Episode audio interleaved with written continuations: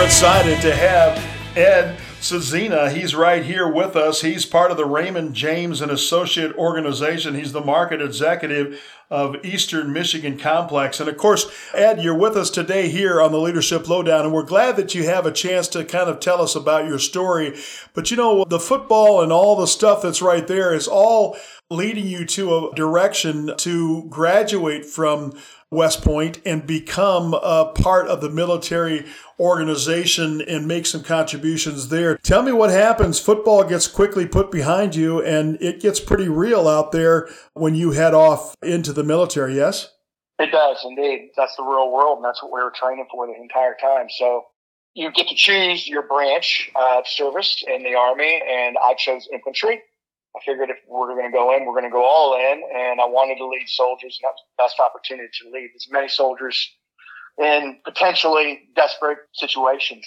Wow. So that's what I picked. And then you go through lots of schooling after West Point, from your infantry officer basic course to airborne school. And I chose to go to Ranger school and all sorts of other places, Northern Warfare School, take your pick. There's just a lot to get ready before you can even go and serve and lead soldiers. And eventually I found myself in Europe as an airborne ranger infantry officer with 6th Battalion, 502nd Infantry Regiment, which was out of Berlin, Germany.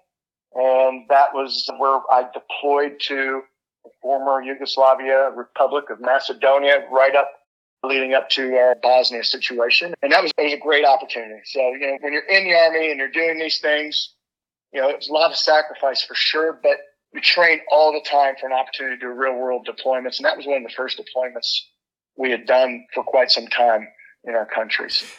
Can I ask you? So you get this assignment, and when you get there, is that when I watch too many movies, I guess, but I'm thinking you walk in and now there's a number of men and women under your command. Is that the way it works? Is that when you met them, is when you arrived at your location? That's exactly right. It was all men, and they assign you to your first platoon as a rifle platoon leader.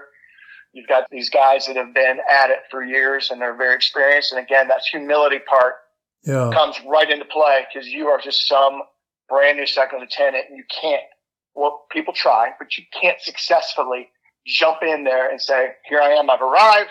Here's what we're going to do. That's not how it works. You get yeah. with your platoon sergeant, who's the senior non-commissioned officer, and humbly ask him to help you lead and to teach you and to make you the officer you should be. Ed, that is brilliant stuff. Tell me, is that somebody that told you to do that, or did that come from your heart and you just figured it out?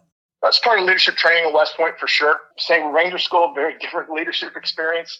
So you understand that your non-commissioned officers and soldiers have been doing this for a long time and they've got ways of doing things. It doesn't mean that you're not going to improve upon those ways. And this has lasted a lifetime for me. Every new role, you have to just observe and listen and learn and make sure that you're allowing those people that are subject experts on the ground teach you, develop you so that you can make the right changes when the time needs to be, when the changes need to be made at the right time, or you can just continue to improve upon what they're already doing. Well, Ed, this is really intriguing, worth the price of admission right here on this whole conversation because for me, I've always felt that if I need to remind you that I'm in charge, that is broken leadership. That ultimately sure. I have failed.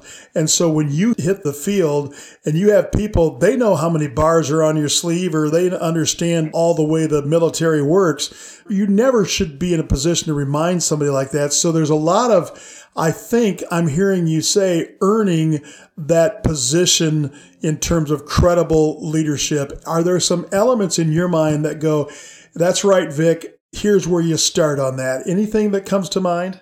There have been some good and bad experiences that have helped shape, you know, some of the things that I still do today. I do recall being in an engagement in, in the border of Kosovo and Macedonia with my soldiers. By then, I'm more senior for sure. And, you know, they're following at that point. And being told from some staff officers, you know, 30 kilometers to the rear, what I'm seeing when I'm actually on the ground seeing these things. And that was frustrating. And that was always a story that I've always, you know, leaned on. You've got to trust your people on the ground. And it's important that we do that today. And so with my direct reports, I trust them to tell me what they're seeing and what needs to be done because if they're there doing it each and every day. Mm-hmm. You can't be that person 30 kilometers behind saying, Hey, this is what you're actually seeing. When I was telling them I have 18 satellites in the air telling me exactly what I see. So good and bad. Yeah, and every one of them multi-million dollars, but you got your own 2020 vision going. I can see what's happening, right?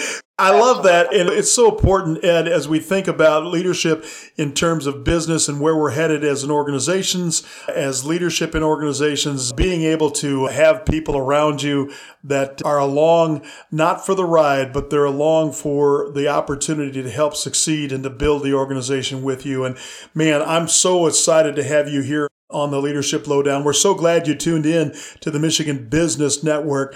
I'm Vic Verchereau. We'll be right back.